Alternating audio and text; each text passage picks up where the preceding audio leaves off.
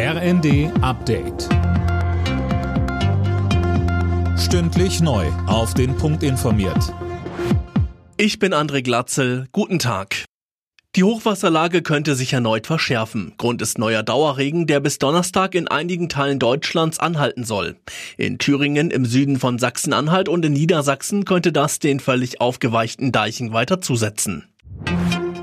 Drama beim Landeanflug. Auf dem Flughafen in Tokio ist ein Flugzeug bei der Landung in Flammen aufgegangen.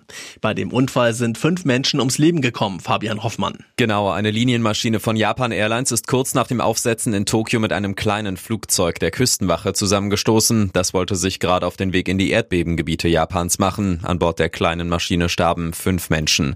Die 380 Menschen an Bord des Airbus konnten den Flieger über Notrutschen verlassen. Nach dem Zusammenstoß und einem großen Feuerball war war das Flugzeug noch brennend über das Rollfeld gefahren.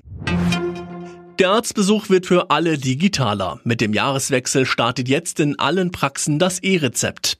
Die meisten Medikamente werden dabei künftig nicht mehr analog ausgestellt, sondern in einer App oder auf der Gesundheitskarte verordnet. Es gibt aber Ausnahmen, sagte uns Roland Stahl von der Kassenärztlichen Bundesvereinigung. Denken Sie an Rezepte für Privatpatienten, denken Sie an Hilfsmittel, denken Sie an Betäubungsmittel. Das muss weiterhin analog ausgestellt werden, sprich über Papier. Und das ist natürlich nicht die Lösung schlechthin, dass es eben immer noch beide Wege gibt und beides eben in Arztpraxen geschehen muss.